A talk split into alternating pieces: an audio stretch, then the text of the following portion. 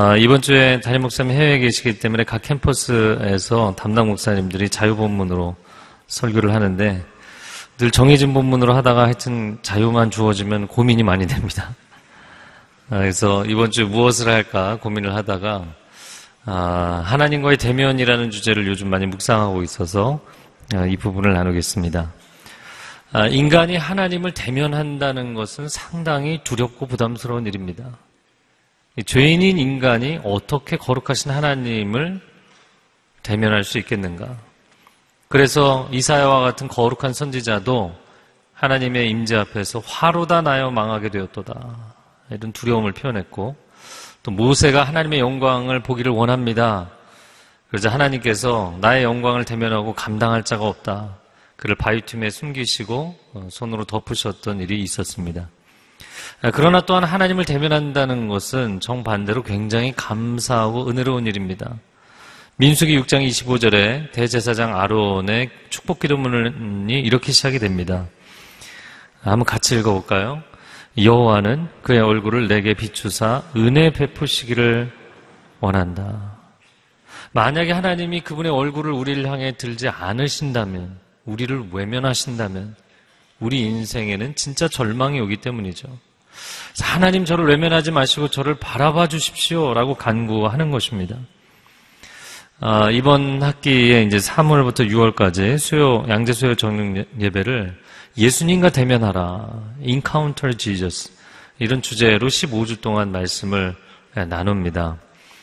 아, 그래서 주님과 대면한다라는 이 주제를 묵상하는 가운데 직면이라는 단어, 직면이라는 단어는 좀 부정적인 의미입니다. 좀 공격적이고 어, 서로가 갈등 관계에 있을 때 직면한다 이런 표현을 많이 쓰지만 이 대면이라는 표현은 좀 더 긍정적인 의미입니다. 그런데 그 대면한다라는 영어 표현으로도 마찬가지인데요.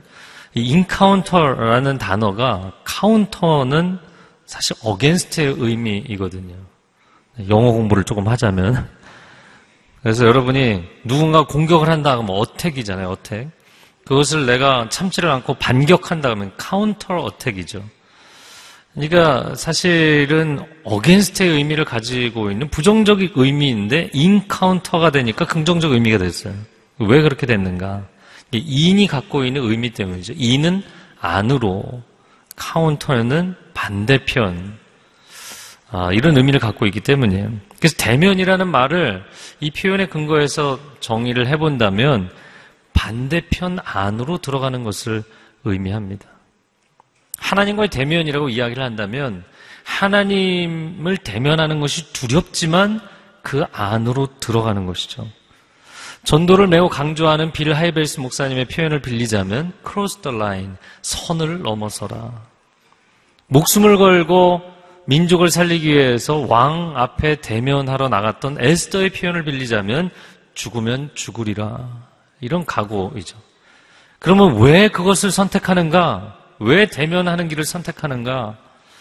그 길만이 유일한 살 길이기 때문인 것이죠. 우리가 인생을 살아가면서 우선순위가 있습니다. 그런데 바쁜 일에 쫓겨서 살다 보면 중요한 일을 놓치게 되죠. 어, 최근에 이번 주에 큐티 본문 중에 천국 잔치 비유가 있었는데요. 아, 내가 밭을 샀기 때문에 소를 샀기 때문에 나는 장가 들었기 때문에 어, 왕의 초대에 응할 시간이 없다. 그렇게 인생의 우선순위에서 하나님의 초대를 자꾸 아래로 밀어 두는 것이죠. 아, 그러면 언제까지 그렇게 하나님과 대면하는 자리를 피하겠느냐? 영혼은 시들어가고 인생의 무게는 끊임없이 압박해 오는데 하나님은 빨리 나를 대면하는 자리로 나아오라고 초대하시는 것이죠. 여러분, 아직 우리 인생에 기회가 있을 때, 내가 선택할 수 있을 때, 하나님과의 대면의 자리를 선택할 수 있는 저와 여러분이 되기를 바랍니다. 그래서 오늘 그렇게 하나님을 대면한 한 사람을 이야기하고자 합니다. 우리가 22절부터 읽었는데 그 앞에 21절 말씀을 같이 읽겠습니다. 그래서 야곱은 선물을 그의 앞에 먼저 보내고 자기는 그날 밤에 장막에서 지냈습니다. 야곱이 20년 만에 고향으로 돌아오니까 얼마나 기대감이 있었겠는가. 그런데 실제로 그는 오히려 큰 두려움에 사로잡혀 있었죠. 이유는 형 에서가 400인을 데리고 자기를 만나러 오기 때문이었어요. 20년 전에 형과 살 때, 가족과 살 때, 형을 속여서 두 번이나 속여서 형의 장자권을 빼앗고 형의 축복 기도를 대신 받았죠. 그래서 형은 아버지의 재산 날만 기다리며 너 아버지만 돌아가시면 내가 널 가만히 두지 않겠다. 어머니 리브가는 소중한 아들이 죽는 꼴을 볼 수가 없어서 친척이 있는 하란 땅으로 급히 피신을 보내며 이제 안정이 되면 전가를 보내겠다. 그렇게 세월이 1년, 2년, 5년, 10년, 20년 어머니의 메시지는 오지 않았어요. 여러분 그것은 무엇을 의미하는가? 형에서의 분노는 사그라들지 않았어요. 가령 이런 것이죠. 그 가정 가운데 서로가 상처가 있고 또 아픔이 있을 수 있는데 세월이 지나면서 이런 것들이 좀 잊혀지면 좋겠는데 오히려 잊혀지는 것이 아니라 묵혀지는 경우들이 있죠. 그리고 더 깊어지고 쌓이는 것입니다. 그게 이 에서의 마음이었습니다. 왜 그렇게 되었는가? 야곱은 그 이름의 뜻이 발 뒤꿈치를 붙잡는다. 다른 사람이 사기를 친다. 이런 의미를 갖고 있어요. 근데 반면에 형 에서는 상남자였고, 어, 이 짐승을 잡는 데 있어서 사냥을 하는 데 있어서도 상당한 실력자였고 또 남성들 안에서 상당한 리더십을 갖고 있었습니다. 반면에 야곱은 요리를 좋아하고 엄마의 치마폭에 쌓여서 부엌 보조로 일하는 것을 가장 재밌어하는 뭐 오늘날로 얘기하자면 상당히 뭐 좋은 신랑감 영순이 정도 되겠지만 그 당시에는 정반대였죠. 남자가 힘을 쓰고 밖에 나가서 여러 가지 육체적인 노동을 할 수 있어야만 경쟁력이 있는 것이었어요. 그래서 그렇게 연약한 인생이었기 때문에 야곱이 어, 전공법으로 인생을 뚫지 못하고 남의 것을 속여서 빼앗지 않았나 이런 생각이 듭니다. 그러나 뛰는 놈 위에 나는 놈이 있다고 하란에 갔더니 자기보다 더 심한 삼촌 라반을 만나게 되죠. 그리고 그 삼촌 라반에게 어마어마하게 많은 일들을 속습니다. 결혼식 날 신부를 바꿔치기 하고 이건 좀 심하죠. 그리고 그를 위해서 열심히 일했는데 일하는 동안 열 번이나 품삯을 속여서 바꾸고 열 번이라는 것은 뭐 횟수, 를 꼬박 열 번을 셌겠어요. 무수히 많은 숫자를 이제 품삯을 어기고 20년 동안 종살이를 하듯이 섬겼습니다. 그러던 어느 날 하나님께서 고향으로 돌아가라는 음성을 들려주셔서 떠나게 됐어요. 그러면 영적 당위성을 갖고 떠나는 것인데도 그 삼촌이 두려워서 도망치듯이 나왔어요. 이에 분노한 라반이 야곱을 잡겠다고 추격을 합니다. 하나님께서 막아주시지 않았다면 정말 위험천만했다. 그런 상황이었죠. 아, 그러니까 이제 그를 추격해 오던 라반은 하나님 멈추게 해주셨지만 이제 하란 땅으로 돌아갈 수 없는 상황입니다. 그런데 앞에는 형 에서가 두렵게도 400인을 데리고 자기를 잡으러 오고 있단 말이죠. 그야말로 진퇴양난입니다. 되돌아갈 수도 없고 후퇴할 수도 없고 그렇다고 앞으로 전진할 수도 없는 상황. 바로 오늘 이 본문의 야곱의 상황이고 이러한 상황 가운데 빠져 있는 분들이 있습니다. 너무나 깊이 들어왔기 때문에 사업이 어려워졌는데 관계가 참 어려운 상황인데 인생이 남맥 가운데 빠져 있는데 발을 뺄 수 없는 돌이킬 수 없는 그렇다고 앞이 보이지 않고 앞이 막막하기 때문에 앞으로 나아가기도 두려운 그런 상황에 빠져 있는 사람들. 자, 그런데 야곱은 꾀가 많기 때문에 힘은 없지만 머리를 굴리기 때문에 한 가지 대안을 만들었죠. 그것은 선물이었습니다. 오늘 본문의 앞부분에서 이제 선물에 대한 설명을 쫙 하고 있어요. 아, 그런데 뭐 양 한두 마리, 열 마리, 스무 마리 이 정도가 아니고요. 양과 염소와 암소와 황소와 낙타와 낙이 할렐루야 어마어마한 양을 그래서 제가 그래서 각각 세는 게 너무 힘들어갖고 전체를 다 계산기로 어제 두들겨 봤거든요. 그랬더니 550마리. 엄청난 양입니다. 550마리면. 그래서 유목민들에게는 굉장한 물질을 준 것이고, 이거 뭐 거의 오늘날로 얘기하자면 아파트 한 채 값이 아닐까 싶어요. 그런데 더 놀라운 것은 이 종합 선물 세트를 세 세트를 보냈다는 거예요. 1진 보내고, 2진 보내고, 3진 보내고, 그러니까 거의 아파트 세 채를 어, 큰형님의 화를 누그러뜨리기 위해서 보냈던 것이죠. 인간적으로는 최선을 다했어요. 그러나 그 선물을 받고 형의 마음이 누그러질지 뭐야 이 녀석 이러고 와서 자기를 칠지 모르는 거잖아요. 장담할 수 없는 상황이기 때문에 그는 여전히 두려웠어요. 그리고 나서의 상황이 오늘 본문의 22절입니다. 22절 읽어보겠습니다. 시작.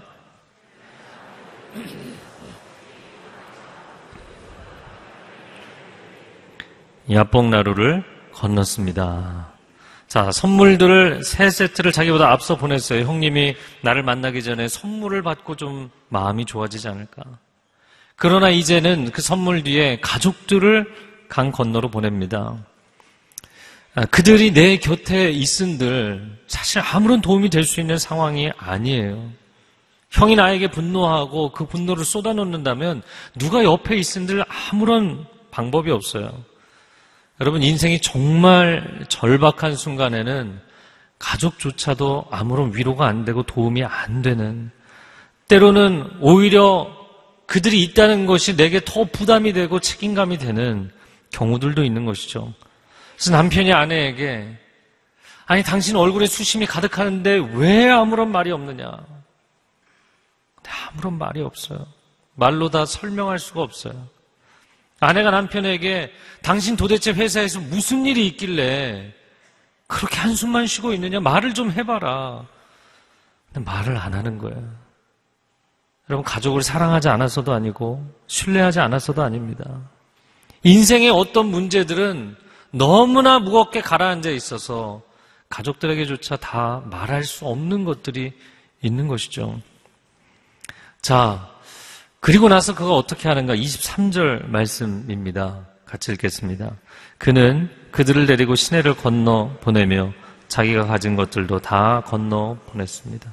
자기 모든 소유를 건너 보냈다. 지금까지 일한 것, 모아놓은 재산, 자기가 쌓아놓은 모든 영향력과 지위와 명예, 여러분 이 모든 것들이 인생의 절대절명의 순간에 아무것도 내 곁에 남아있다고 그것이 나를 지켜줄 수 없기 때문에 그것마저도 건너 보냈습니다. 내가 여기서 무너지면, 내가 여기서 죽으면 그냥 다 끝인 거예요. 인생은 그렇게 세상적인 방법으로서의 선물이나 아니면 늘 나와 함께 있는 나의 가장 큰 위로가 되는 가족이나 내 소유조차도 내가 살아온 인생조차도 아무런 도움이 안 되는 경우가 있는 것입니다. 사실 지금까지 내가 걸치고 살아온 것이 너무나 많아서 그렇지 이런 상황이 되면 그냥 맨 몸뚱아, 몸뚱아리 하나인 것이 인생인 것이죠. 그렇게 인생은 나를 보호하기 위해서 수많은 울타리를 치면서 살아왔지만 그냥 바람의 울타리 한번 다 날아가 버리면 빈들에 홀로 서 있는 것입니다. 야곱이 그렇게 홀로 남게 되었습니다. 그 24절 말씀 인데요. 첫 번째 줄만 읽어보겠습니다. 시작. 그리고 야곱은 홀로 남아 있었는데, 네, 첫 줄만.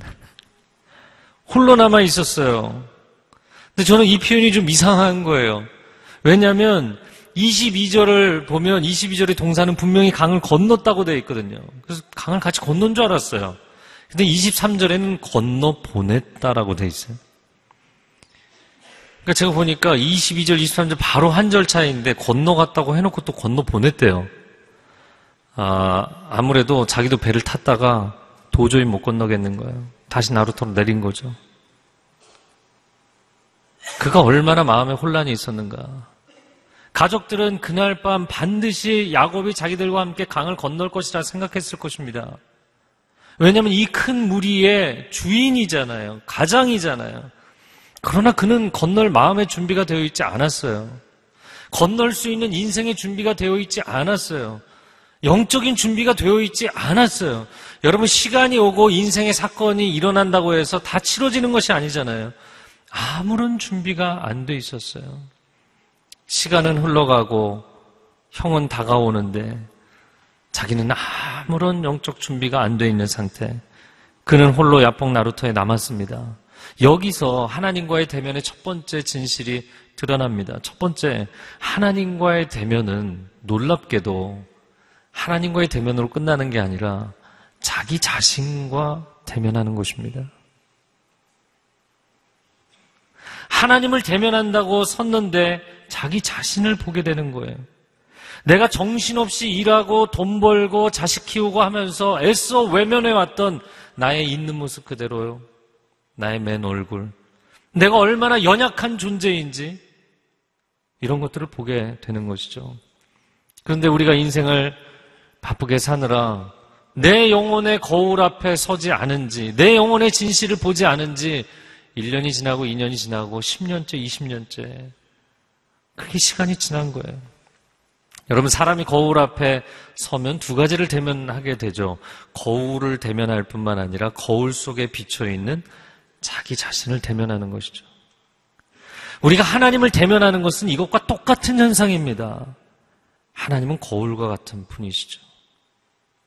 그분 앞에 서는 순간 나는 그분을 대면한다고 생각했는데 그분을 통해서 비춰지는 나 자신을 대면하게 되는 것입니다. 야곱이 처음 하나님을 대면했던 날도 어, 동일한 상황이었습니다. 여자애 같은 남자, 경쟁력 없는 인생, 그 당시로서는 아무런 힘을 쓸 수 없는 그런 야곱이 인정 욕구는 가득하고 복에 집착해서 형과 아버지를 두 번이나 속여 먹었는데도 불구하고 사실 자기 손에 쥐어진 건 없었어요. 그렇게 빈손으로 자기 고향을 떠났어야 되는 그 빈들에서 첫 번째 밤을 보내던 날 자기의 밑바닥, 자기의 맨 모습을 볼 때 그때 하나님이 하늘문을 여시고 그를 만나 주신 줄로 믿습니다. 사람은 빈들에 서고 싶어 하지 않아요. 평안한 가정에 있고 싶고 성 안에 있고 싶고 도시 안에 있고 싶지 빈들에 서고 싶지 않아요. 그러나 그 빈들에 있을 때 하나님이 그를 만나, 주셨어요. 사람은 자기 본 모습을 보고 싶어 하지 않습니다. 그래서 세월이 지날수록 거울을 보는 게 불편해요. 거울을 보면서 누구신가요? 이런 마음이 드는 거죠. 세월의 흔적이 덕지덕지 있는 얼굴을 환영하기가 어려운 거예요. 그래서 막 뜯어고치고 싶어 하잖아요. 그것은 자기의 있는 모습 그대로를 받아들일 수 없는 심리 상태에서 출발하는 것입니다. 그리고 사람들이 만났을 때, 아, 요즘 너무 젊어 보이시네요. 그러면 얼마나 기뻐하는지. 온 세상을 다 얻은 것처럼. 제가 뭐 한 5년 전만 해도 잘 이해를 못 했는데 요즘은 저도 기쁘더라고요. 여러분, 그러나 사실 젊어 보인다는 거지 젊다는 것도 아니잖아요.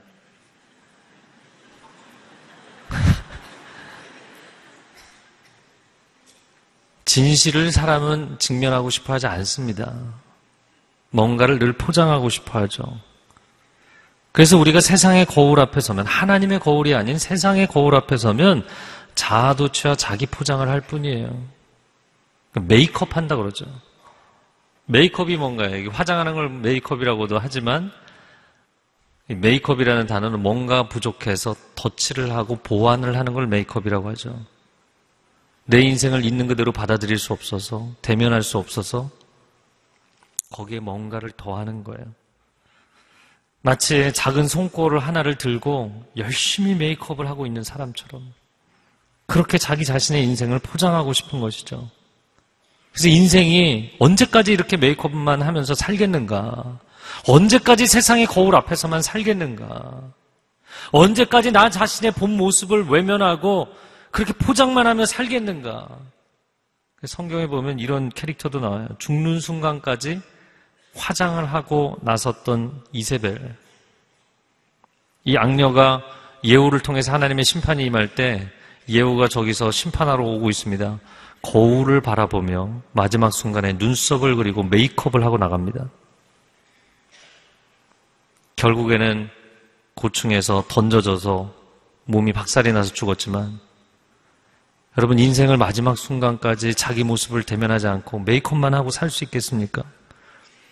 그러나 우리가 하나님의 거울 앞에 선다는 것은 마치 면접을 보러 가는 신입사원이 거울을 보면서 머리도 자꾸 만지고 옷도 자꾸 만지고 이러는 것과 똑같은 것이에요. 왜냐하면 하나님 앞에 나아가면 내가 면접관을 바라본다는 것도 한 가지 인식되지만 면접관이 나를 떨어지게 쳐다볼 거잖아요. 하나님이 나를 바라보시게 되는 그 하나님의 불꽃 같은 눈동자로 나를 다 훑어보신다는 게 두려운 것이죠. 마치 지성소에 들어가는 것과 같은 것입니다. 대제사장도 지성소에 1년 1차 들어가서 죄가 드러나면 그 자리에서 죽는 거잖아요. 그러니까 내 영혼의 밑바닥이 다 드러나는 숨길 수 없는 상태. 그게 하나님과의 대면이죠. 그러면 지성소에 가지 말아야겠다. 하나님과 대면하지 말아야겠다. 이런 생각을 하실지 모르겠어요. 그러나 사실 우리가 지금 나누고 있는 이 말씀 자체가 하나님의 임재의 거울입니다.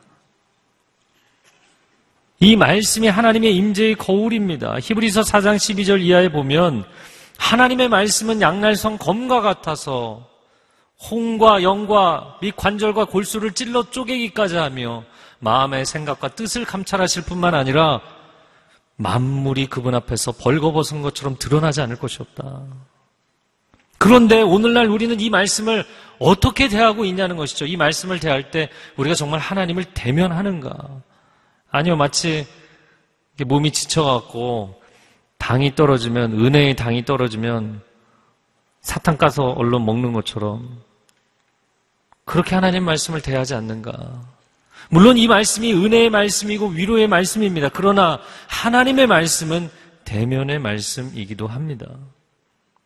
그 말씀은 너무나 맑고 정확하고 강렬하기 때문에 그 말씀 앞에 서는 사람들은 히브리서 4장의 말씀처럼 마치 수술실 안에 들어가 양날선 메스를 들고 있는 의사 앞에 발가벗겨져 누워있는 환자와 같은 것입니다.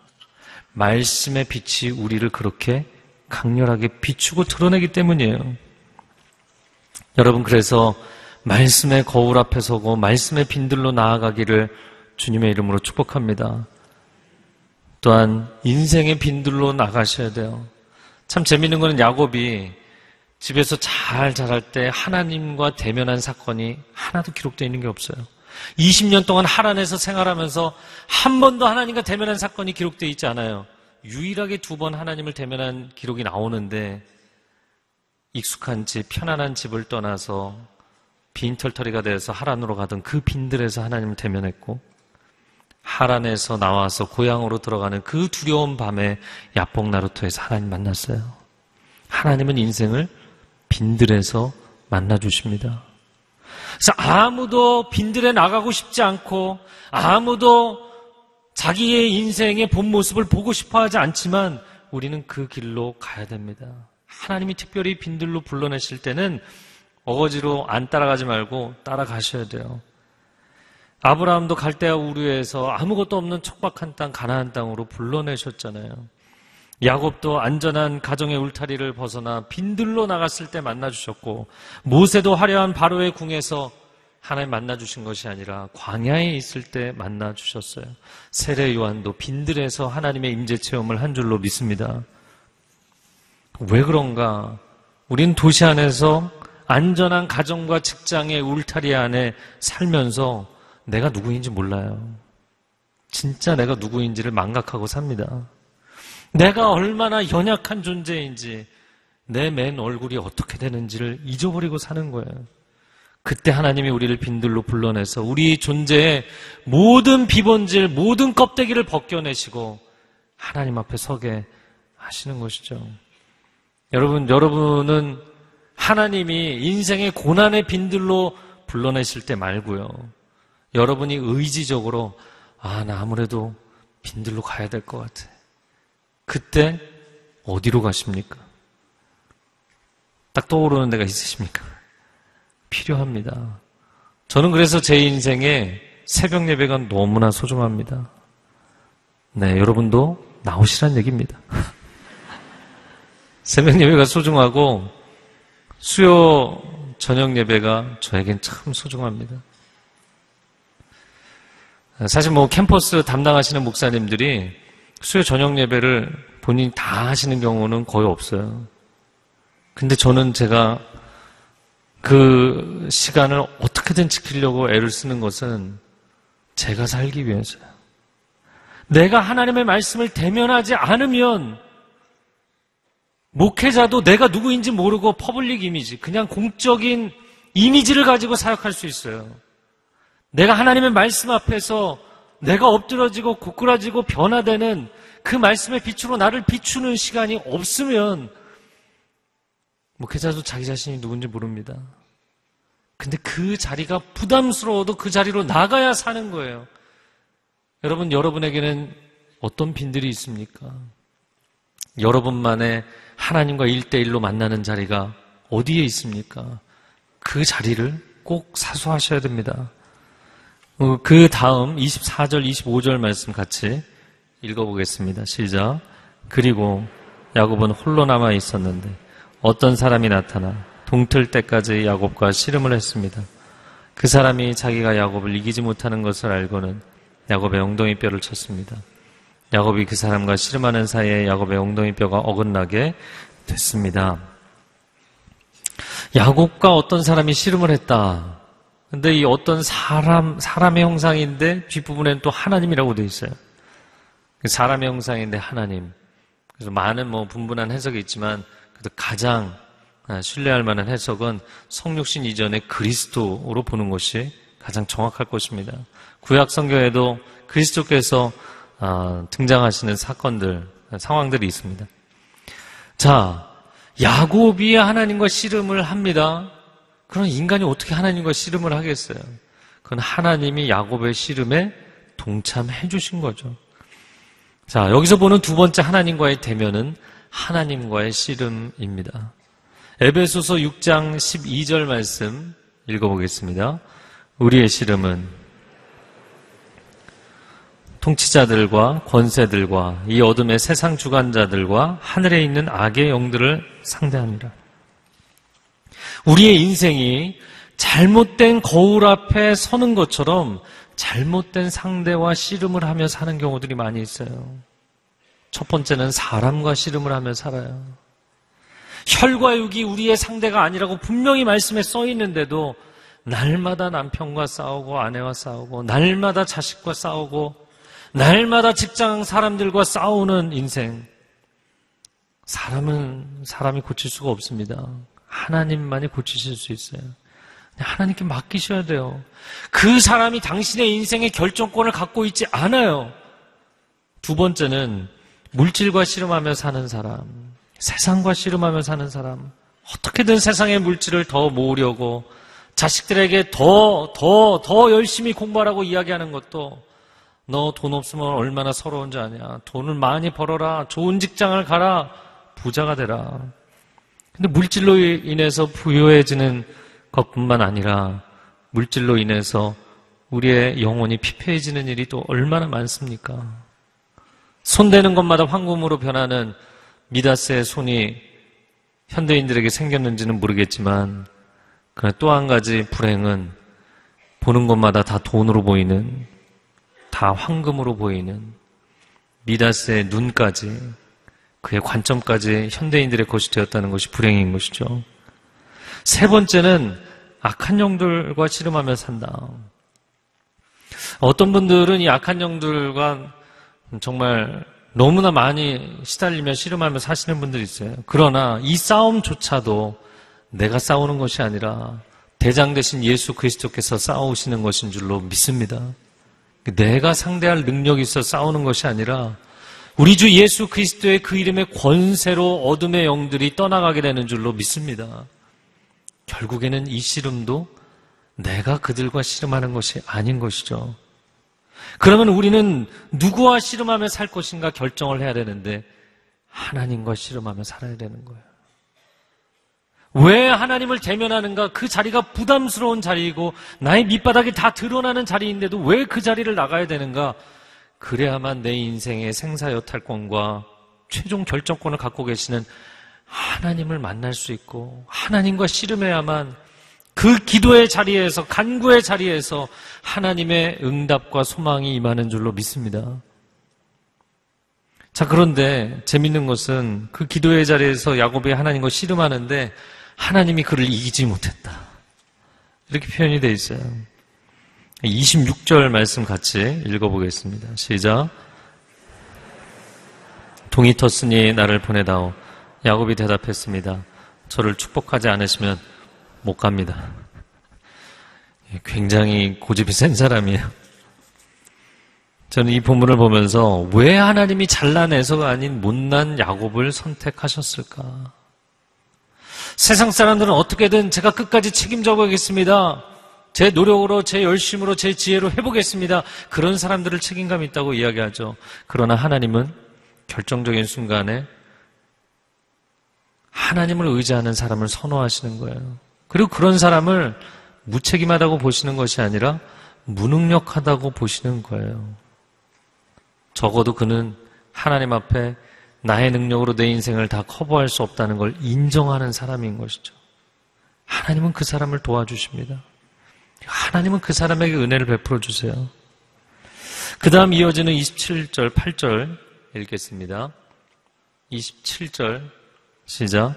그 사람이 물었습니다. 내 이름이 무엇이냐? 그가 대답했습니다. 야곱입니다. 그 사람이 말했습니다. 이제 내 이름은 더 이상 야곱이 아니라 이스라엘이다. 내가 하나님과 겨루고 사람들과 겨루고 이겼기 때문이다. 하나님께서 너의 이름이 무엇이냐? 야곱입니다. 아니 이제는 이스라엘이라고 부를 것이다. 이 이스라엘이라는 말은 하나님과 겨루어 이긴 자. 근데 볼 때마다 부담스러운 이름이에요. 아니 누가 누가 하나님을 이겨 먹겠어요. 그래서 저는 이거 볼 때마다 야 징한 놈이란 뜻이구나. 얼마나 매달리는지 강청기도의 능력이기도 하죠. 그런데 이 부담스러운 이스라엘이라는 이름이 야곱에게 주신 축복의 이름이었다는 거예요. 그럼 어떻게 그렇게 매달려서 하나님까지 이겨먹는 이 야곱이라는 사람을 하나님이 칭찬해 주셨냐는 거죠. 그것은 이전에는 사람과 씨름하고 살았어요. 어떻게든 형을 내가 이겨 먹어야 내가 뭔가 인생에 이루어질 것처럼 생각했어요. 저도 아들이 둘이지만 네살 아래인 동생은 어떻게든 형을 이겨보는 게 자기 존재의 사명이에요. 하여튼 형을 한번 이겨봐야 돼. 그러니까 자기가 뭘 해내고 나면 아빠, 형, 형은 이거 못했지. 하여튼 뭐 자기가 형을 이기는 게 존재 이유예요. 형과 겨루고 씨름하고 아버지까지 속여서 복을 얻어내고 그렇게 사람과 씨름하고 물질과 씨름하는 인생이었던 야곱이 인생의 정말 결정적인 순간이 되니까 아 그거 다 소용없고 하나님께 매달려 하나님과 씨름해야 되는구나. 이거를 깨닫게 된 인생이라고 하나님이 칭찬해 주시며 붙여 주신 이름이 이스라엘입니다. 여러분, 왜 사람과 씨름하십니까? 왜 물질과 씨름하십니까? 왜 세상과 씨름하십니까? 아, 너무나 힘든 사람이기 때문에, 너무나 힘든 상황이기 때문에. 아니요. 하나님만이 내 인생의 최종 결정권자라는 것을 여러분이 강력하게 신뢰하지 못하기 때문에 사람에게 매달리는 거예요. 사람이 내게 복 주는 것이 아니고 세상이 내 인생을 결정 짓는 것이 아니라 하나님이 결정 지으시는 줄로 믿습니다. 이 고백이 있으면 다른 거 필요 없는 거예요. 최종 책임자하고 얘기하는 거예요. 자, 그 다음을 보겠습니다. 29절 말씀 읽겠습니다.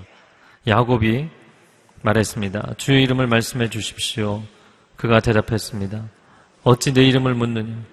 그가 거기에서 야곱을 축복했습니다.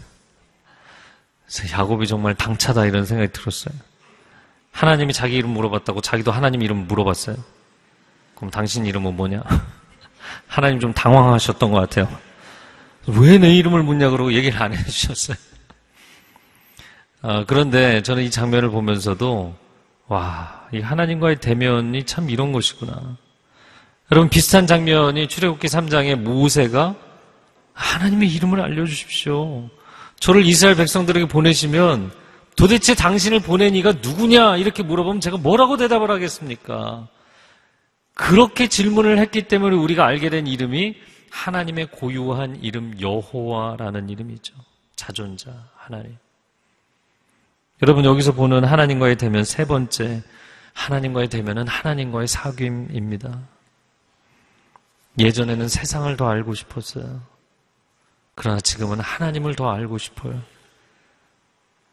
예전에는 어떻게 하면 내가 복받고 성공하나 처세수를 알고 싶었어요. 그런데 이제는 하나님의 말씀을 더 알고 싶어요. 예전에는 돈 버는 재미에 살았지만 이제는 은혜를 받는 재미의 인생을 사는 거예요. 하나님과 대면하면 우리의 인생이 그렇게 변하는 줄로 믿습니다. 마지막 30절, 31절 읽겠습니다. 야곱이 그곳을 푸니엘이라 부르고는 말했습니다. 내가 하나님을 대면해서 보았는데도 내 생명이 보존됐구나. 야곱이 푸니엘을 떠날 때 해가 떴습니다. 그는 엉덩이 뼈가 어긋나서 절뚝거렸습니다. 푸니엘, 하나님의 얼굴이란 뜻이죠. 아, 나는 하나님 얼굴 보고도 살아남았어. 그리고 그건 굉장히 좋아했어요. 근데 마지막 장면에 보니까 해가 떠올랐다. 굉장히 희망적이죠. 근데 해가 떠오른 그 상황에서 어둠 속에서 해가 떠올라 비춰지니까 야곱이 보니까 절뚝거리고 있어요. 절망적이죠. 엉덩이 뼈가 골반 뼈가 위골이 돼서 힘을 쓸 수 없는 상태. 여러분 마지막으로 보는 하나님과의 대면은 절망이자 희망입니다. 나의 절망 가운데 하나님의 희망을 보는 것. 나의 능력의 마지노선에서 하나님의 능력의 출발선을 맞이하게 되는 것. 그것이 하나님과의 대면입니다. 자, 이스라엘이라는 이름을 받았어요. 하나님과 겨루어 이긴 자. 결국에는 얼마나 칭하게 매달렸는지 자기가 원하는 응답 받았잖아요. 복을 받았잖아요. 괜찮을 거라고. 하나님이 지켜주신다고 받았잖아요. 자, 그러면 우리도 이 야곱처럼 하나님께 매달려서 내가 원하는 기도 응답을 받으면 과연 내가 하나님을 이긴 것일까요? 아니죠. 하나님이 그냥 봐주신 거죠. 하나님을 이길 자는 아무도 없죠. 그러나 우리가 말할 때 자식 이길 부모가 없다. 사랑 때문 아닙니까? 그냥 하나님이 은혜로 봐주신 거죠. 자, 이 부분을 또 이번 주 묵상했었던 거는 이틀 동안 기도원에 갔다 왔는데, 어, 기도원에서 아침 새벽에 일찍 일어나서 이제 모임이 있어서 어, 새벽에 나오는데 골반뼈가 아픈 거예요. 지금도 아파요.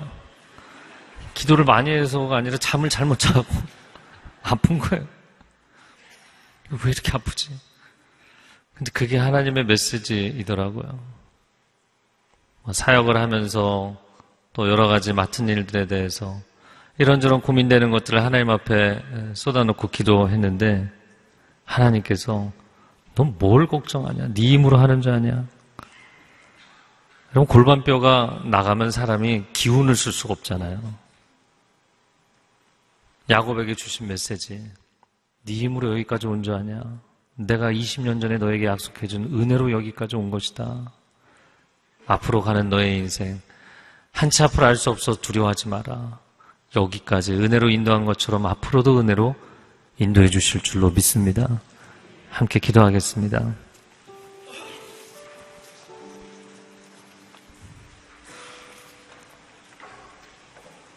하나님 우리에게 말씀하십니다. 뭐가 그렇게 두렵니? 마치 내가 내 인생 다 책임질 것처럼 그렇게 이리 분주하고 저리 분주하고 뛰면서도 왜 불안해하니? 하나님 나를 보고 계시고 나도 이제 하나님을 바라보면 하나님께서 내 영혼 가운데 있던 모든 불안함과 두려움의 먹구름을 다 씻어주실 줄로 믿습니다. 하나님의 사람들이여 평안할지어다. 평안할지어다. 이 시간 함께 주님 앞에 고백의 기도를 드리겠습니다. 사랑하는 주님, 우리 삶의 모든 무거운 짐, 두려움과 근심과 걱정, 막다른 골목에 서서 어찌할 바를 알지 못하는 사람들, 나의 맨 얼굴을 보는 것이 나의 비참한 모습을 보는 것이 너무나 힘들어서 외면하고 싶고 도망가고 싶은 사람들 주님 앞에 서게 하시고 주님을 대면하게 하시고 주님이 나를 안아주시고 주님이 내게 은혜를 베풀어 주시는 것을 경험하게 하여 주옵소서.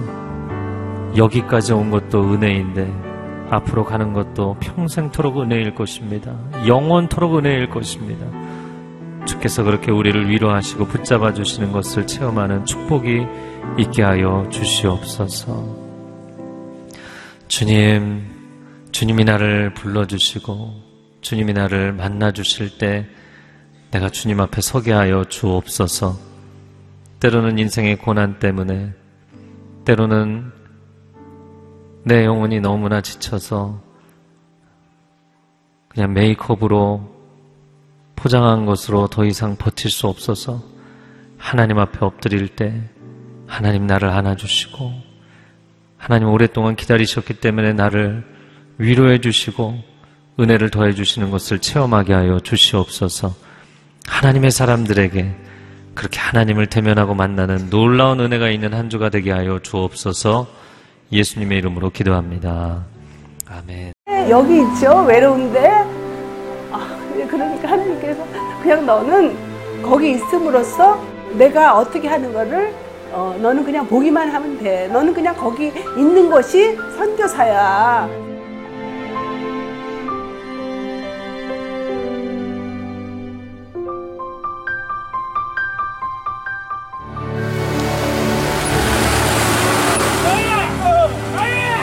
육개월을 그냥 손꼽아 기다리면서 이 산골까지 올까 했는데 드림 컴츄르다.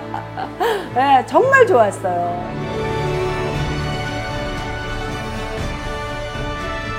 용기 얻고 또 위로되고 정말 선교사들한테 빵과 같은 거 정말 없어서는 안 되는 함께 가는 선교사들이 이- 이런 외지에 있다 보면 선교사 부인들이 굉장히 그 정신적인 문제가 많이 생기는데 그런 부분을 CGN TV가 완전히 해결을 해줬어요. 이 CGN TV도 사실 크게 저에게 동력자가 돼준 거예요.